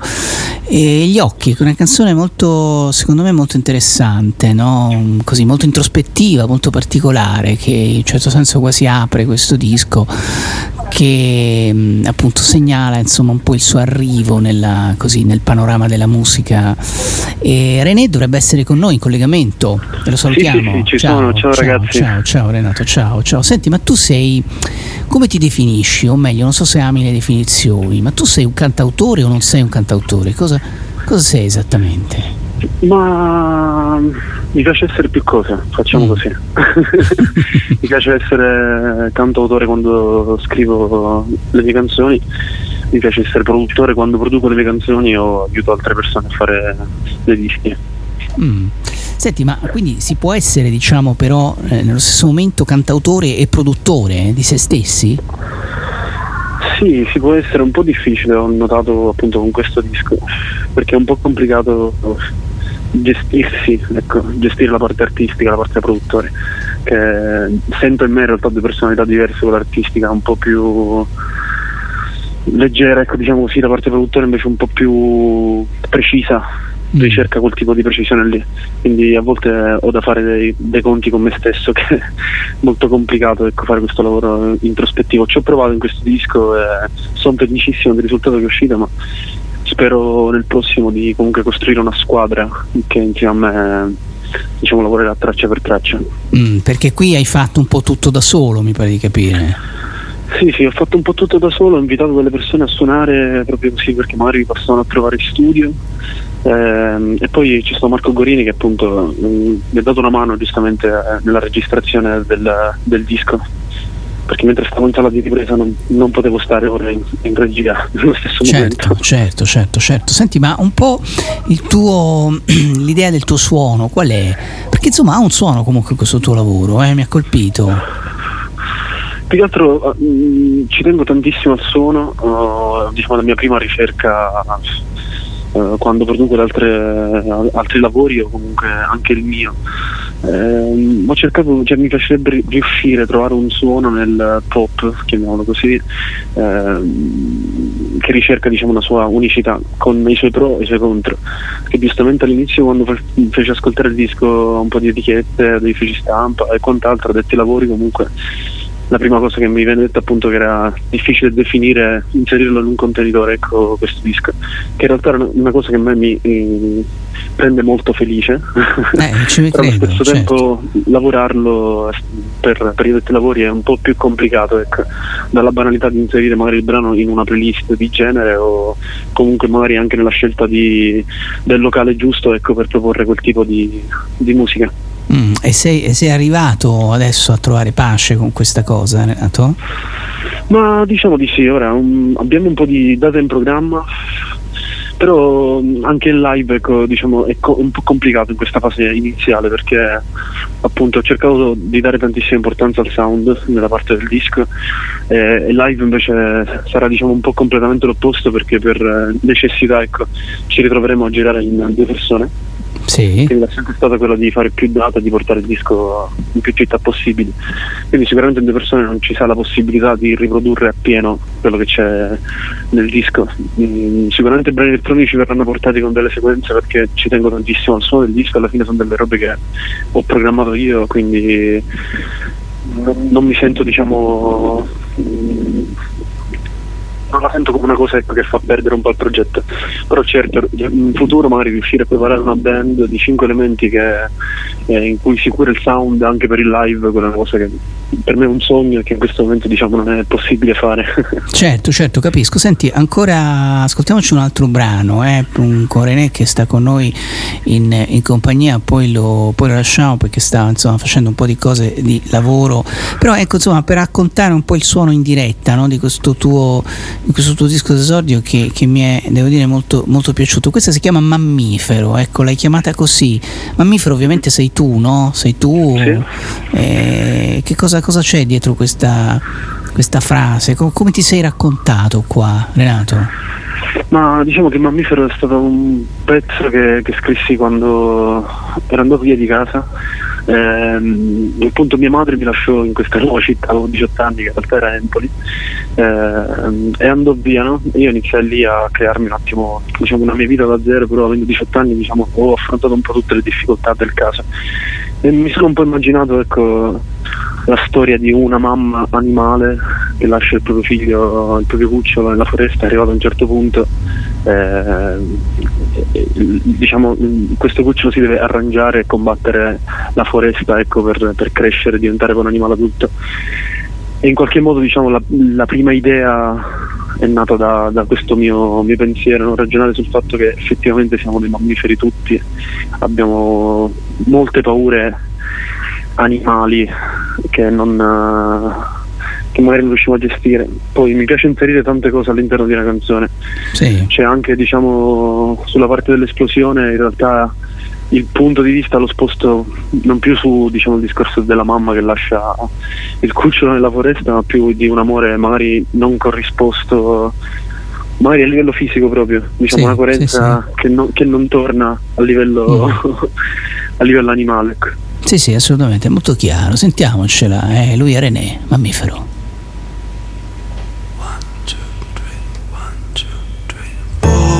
Voleva esserci nei momenti di difficoltà.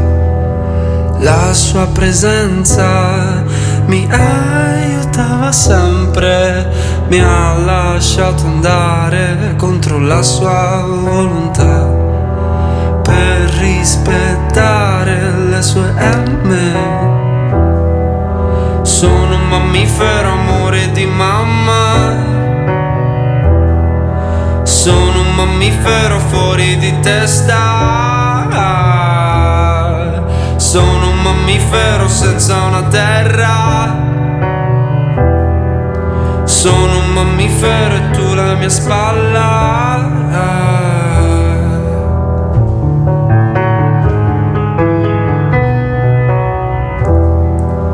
Il nostro legame non lo puoi spezzare, ci possiamo allontanare, allontanare, ma continua a tirarmi verso di te. Cosa devo fare? Mi siedo e aspetto. Siamo mammiferi che temono di perdersi, diversi ma uguali agli animali. Siamo mammiferi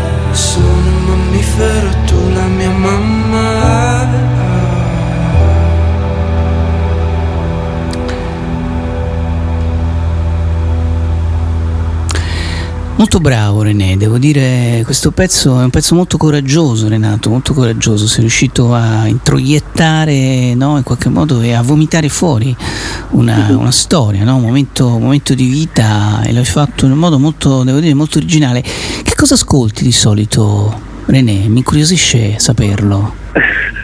Ma in realtà ascolto veramente di tutto. Ora, nell'ultimo periodo sono cambiati anche diciamo, tanti di ascolti. In quel momento lì dal, dal cantautorato diciamo, italiano base che ti dà una base solida magari sul discorso di scrittura, cercare di voler scrivere un testo comunque c'è del mio, cioè nel senso che volevo centrasse un po' diciamo la mia vita e tutto quanto. Poi non so, tipo gruppi come i Son Lux, ehm, Woodkid sono artisti americani, diciamo la cosa che apprezzo tanto di questi artisti è che principalmente fanno i compositori anche magari per colonne sonore e tutto quanto, ma poi hanno dei progetti loro dove cercano ecco, di inserire comunque quel tipo di sound.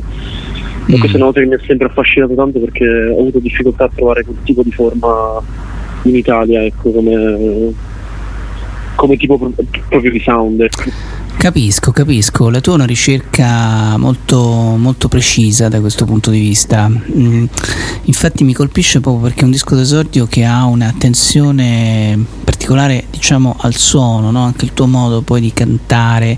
Tu suoni il pianoforte mi pare di capire, Renato, No, io, io in realtà sono un, un chitarrista, però Ah, poi chitarrista. per il discorso di facendo un po' il produttore, diciamo suonicchio un po' di tutto, eh, giustamente il mio primo strumento è la chitarra. Sì, la chitarra. Ti sei per imparato, appoggiare- diciamo. Sì, però Cioè- comunque anche le batterie, le, le percussioni, basso, pianoforte, tastiere comunque eh, li suono ecco, in qualche modo, non mi sento diciamo a livello anche proprio fisico come, come mi sento sulla chitarra, però mi piace ecco, buttare tanti di, di- di suoni diversi e mm, riuscire a giostrarli. Certo, certo, tutti, tutti assolutamente insieme. Quindi dedichi molto tempo al lavoro, diciamo, studio, oppure no, oppure mantieni poi un'immediatezza. Perché insomma si sente che c'è, una, c'è un'immediatezza, no? c'è molto lavoro dietro, però si, come dire, si mantiene come dire, una, una freschezza, che è una cosa che, che mi colpisce, no? non è scontata. Probabilmente c'è un'immediatezza sulla scrittura, quella sicuramente. Mm, su- invece sulla parte di studio lì ci ho perso veramente tanto tempo. Spesso e volentieri delle canzoni, ma anche come Mammifero, Gli occhi o Parli la mia lingua, eh, all'inizio avevano una forma completamente diversa, poi pian piano aggiungendo roba, togliendo roba, quindi sommando e sottraendo nuove idee, poi sono arrivato a questa conclusione che mi sembrava la più, la più bilanciata, ecco, in qualche modo. Ci ho lavorato tanto da quel punto di vista perché, come ti dicevo prima, ci tengo tanto, ehm, però mi fa piacere sentirlo dire, ecco, soprattutto in un'intervista perché diciamo spesso e volentieri questo tipo di approccio non, più che non viene notato, ecco, non viene apprezzata come, come un disco in cui c'è stato diciamo, un lavoro dietro di, di precisione, chiamiamola così. Mm, beh, ma si sente, sai, si sente, come dire, no, mi colpisce il fatto che tu mi dica che togli tanto, no? Perché, perché insomma togliere generalmente è una cosa che si impara col tempo, si impara con l'età, no? Quando molto giovani si mette, si mette tanto, si fa fatica un po' a togliere, però invece tu sei già arrivato alla conclusione che bisogna togliere. Diciamo di sì, su alcuni pezzi sì, su alcuni pezzi no, un pezzo come parli la mia lingua, mattone o a casa mia che dal nome al disco sono belli fitti di roba, ci sono tantissime Sì, tracce. sì, sì. Brani come gli occhi invece del mammifero ho fatto appunto un ragionamento completamente opposto perché avevo la necessità poi di scendere, di arrivare all'osso, ecco, diciamo, di dare importanza magari più al testo. Eh, l'arrangiamento diventava schiavo ecco, diciamo, del, del testo. Nelle altre canzoni invece magari è stato l'arrangiamento che mi ha fatto partire l'idea sulla scrittura. Quindi anche per quello magari si può sentire ascoltando il disco che ha- può essere diviso tra virgolette in due parti, una parte più acustica e una parte più elettronica. Era un po' per far uscire queste due personalità che ti dicevo prima, un po' del lato produttore, un po' del lato mi concentro solamente a cantare e a suonare il piano e basta così. Certo, certo, certo. E cosa ti aspetti da questo disco, eh, René? Cioè, si, si può fare, si può vivere con la musica? Cioè, è una tua ambizione questa? Eh, è una mia ambizione, sfortunatamente con eh, diciamo, il mio progetto ci sto provando tantissimo, anche se diciamo, eh, mh, giustamente essendo un progetto un po' particolare non si vedono risultati subito, ora il disco a novembre, diciamo, mh, sto notando che ha difficoltà a crescere o comunque ad arrivare in maniera immediata. Lavorare con la musica è possibile, dal lato produttore, appunto come ti dicevo prima de- dell'intervista, sono ora qui a Milano a lavorare con un gruppo, eh, siamo qui a produrre, quindi diciamo sulla produzione riesco a lavorare con la musica. Il mio progetto diciamo, ha, ha questo tipo di, tra virgolette problema che in realtà non è un problema, è più che altro la scelta di uscire già così, Certo. uscire già con un disco di 12 tracce, Mm, certo, senza certo. lavorare a singoli, senza...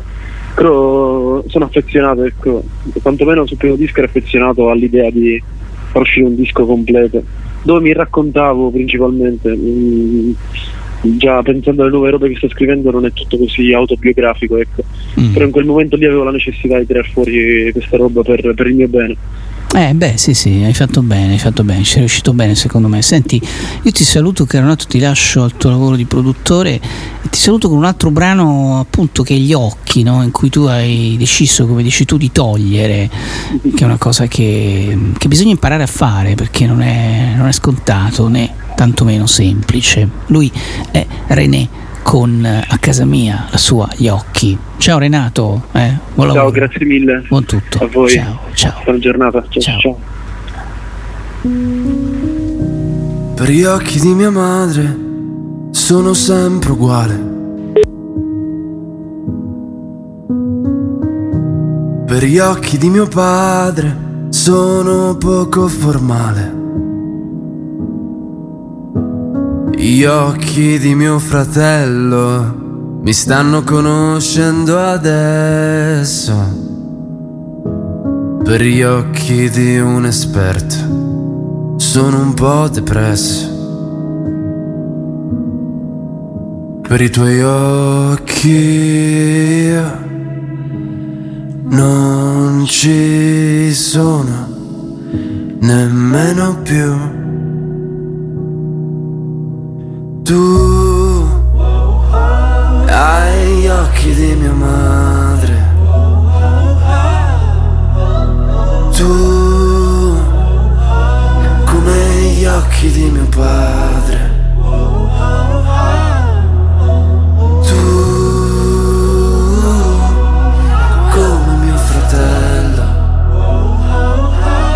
Stai conoscendo adesso. Stai conoscendo adesso. Negli occhi di mia madre vedo la voglia di scappare. Negli occhi di mio padre vedo qualcosa morire. Negli occhi di mio fratello vedo un sole spento. Da una stronza che l'ha preso per fesso. Nei tuoi occhi non ci sono nemmeno più, nemmeno più.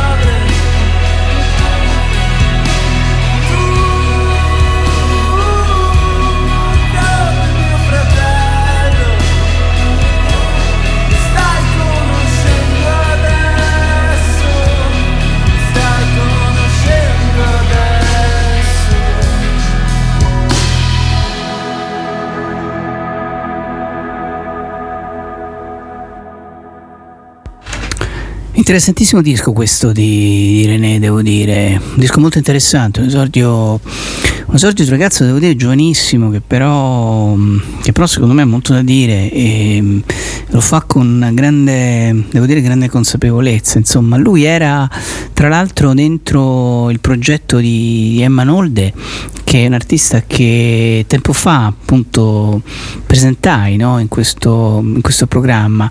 Devo dire, ogni tanto, ogni tanto trovo dei giovani che sono molto molto bravi e questo mi fa, mi fa molto piacere, mi colpisce molto e, e devo dire che ci sono dei giovanissimi straordinari che hanno una consapevolezza profonda eh, di quello che fanno, del senso proprio della canzone, soprattutto dell'originalità del linguaggio, no? che è una cosa che forse è la più difficile perché, perché siamo oberati di, di, canzoni che sono tutte assolutamente come acqua fresca, che passano e non ti ricordi niente. Io dopo dieci secondi mi scoccio in modo infinito e quindi alla fine non ascolto quasi più nulla. Questa è Manolde, tocca terra.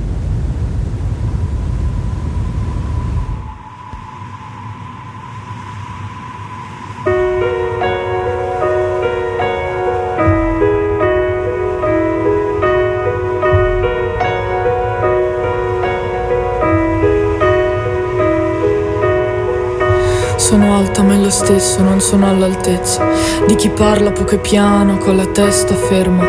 Il mio armadio non capisce perché cambia in così poco tempo, ma continuo a farlo. Vorrei solo non sbagliare e non tornare a casa per tirarmi schiaffi se mi mandi nel pallone. Spesso non è come appare. Non mi pare che tu abbia capito che non sono con tutti uguale. È raro che mi piaccia stare in piedi in fila.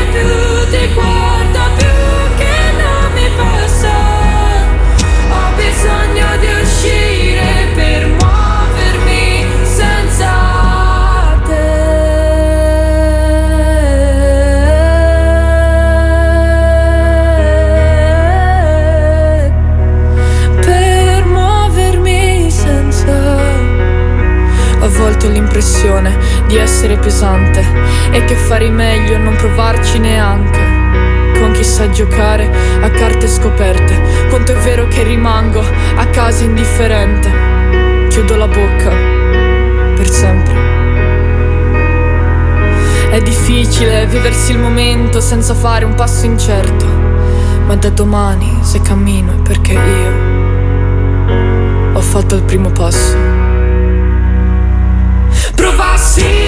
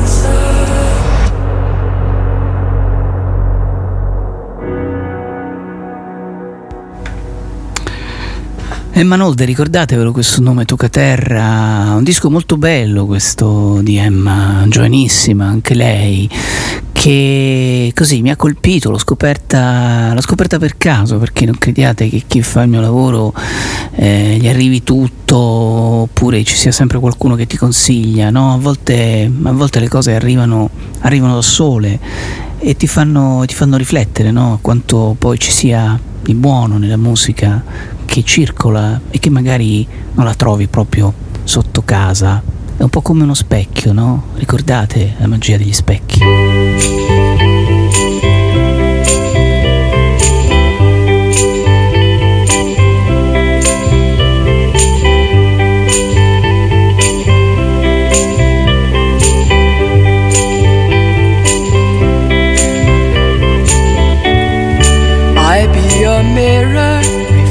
what you are, in case you don't know. I be the wind, the rain, and the sunset, a light on your door to show that you're home.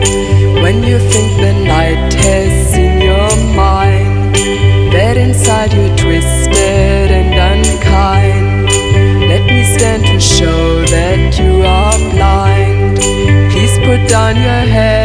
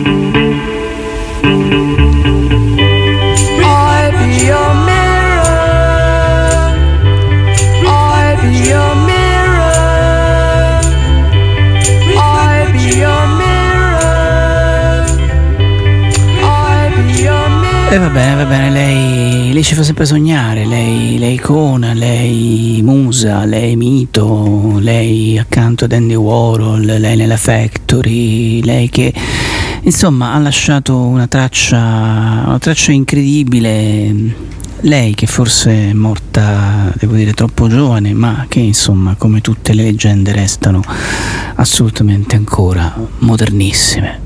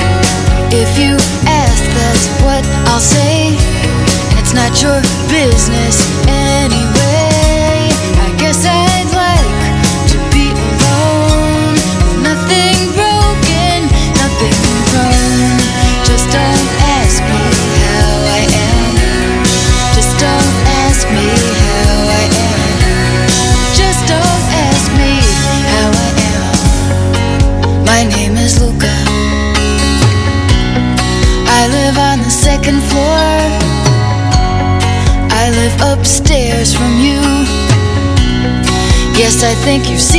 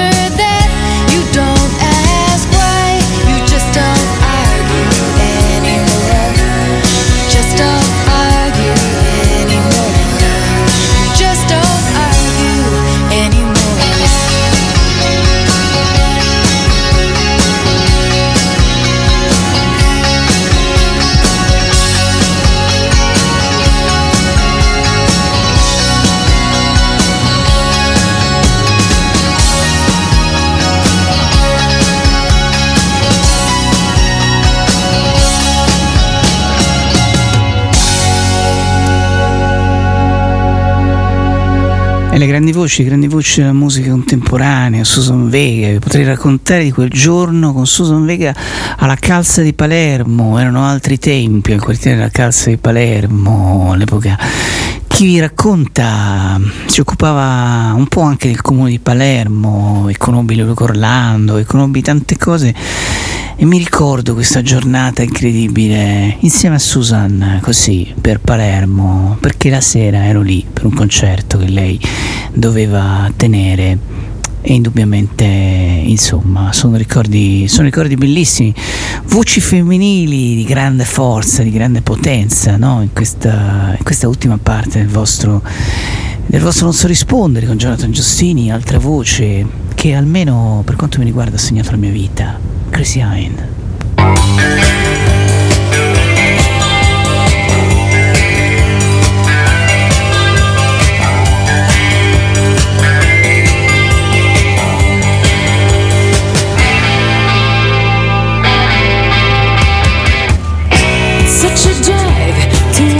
something. One thing leads to another. I know.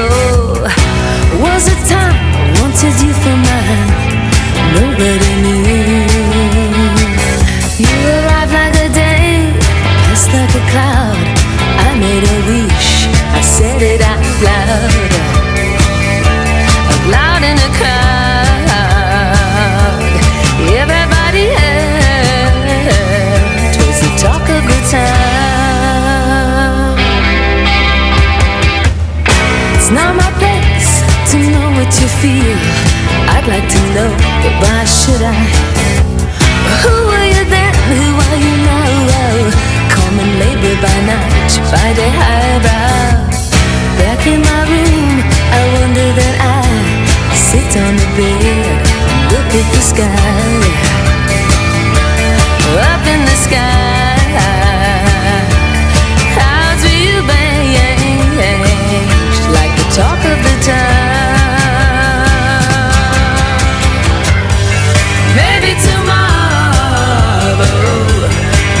peace.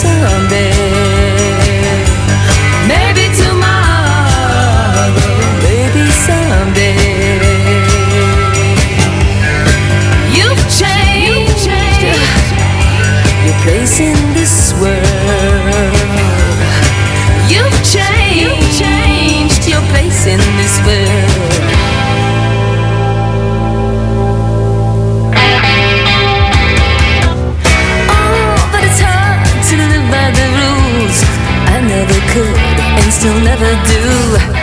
The and such never bothered you. You call the shots and they follow.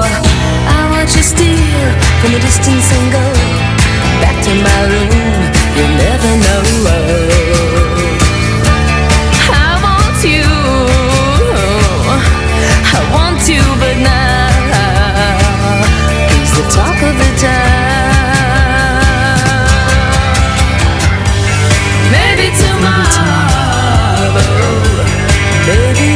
spend.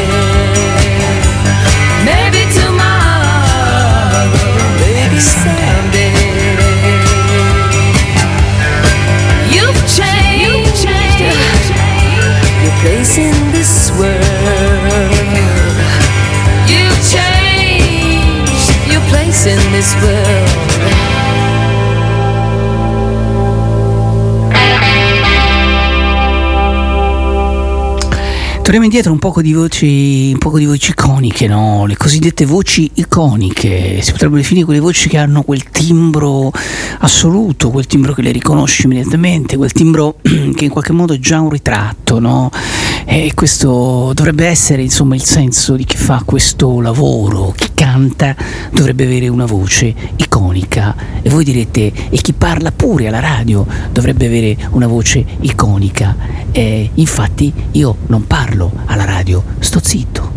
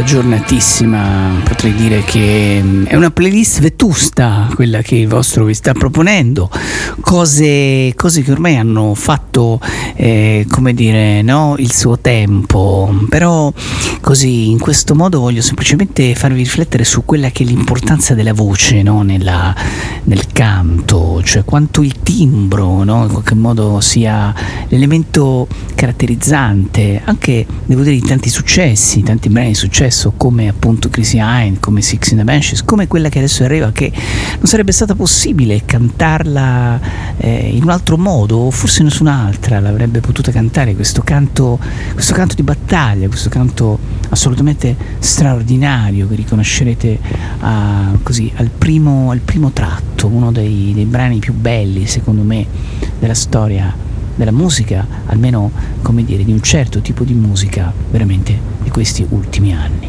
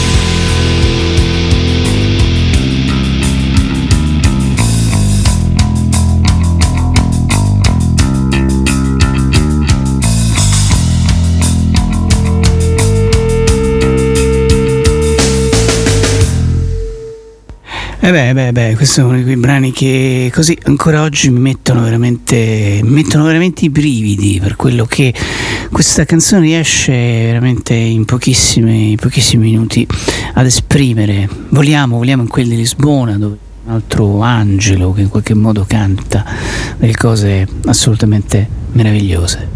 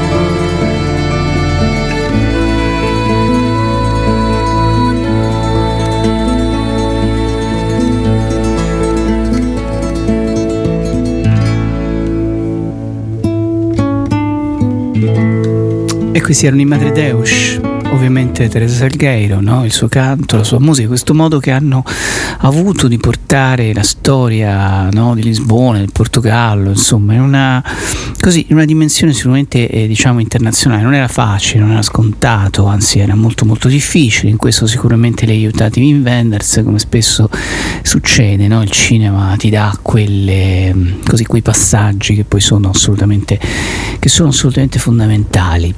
Siamo arrivati alla conclusione anche oggi di questo mio lungo viaggio, di questo mio raccontare cosa, non lo so nemmeno io più cosa, cosa racconto da tanti anni in radio. Voglio chiudere però con un'altra grande voce, lei viene da Capoverde e mi ricordo come fosse oggi quando, quando all'epoca la BMG mi propose un'intervista con Cesaria Evora e, e anche questo è un ricordo che porto nel cuore, questo, queste due ore passate con Cesaria a parlare, a raccontare della sua vita. All'epoca lei era forse la prima volta che veniva, che veniva nelle nostre terre, no? ed era così lo sbarco di questo personaggio, di questo personaggio leggendario, di questo personaggio mitico che portava insomma con sé un'armonia, una musica, una, un colore, un, così, ma soprattutto una voce, una voce diversa, un ritmo diverso, quello della morna. E, e con la morna vi invito insomma a restare in ascolto di Radio Elettrica con, con Fradi Giugno che prenderà sul mio posto e che vi terrà compagnia fino alle ore 21 e poi proseguire sempre con la programmazione di questa piccola ma come dire agguerrita radio in nome della musica libera, della buona musica. Alla prossima, un bacio, ciao.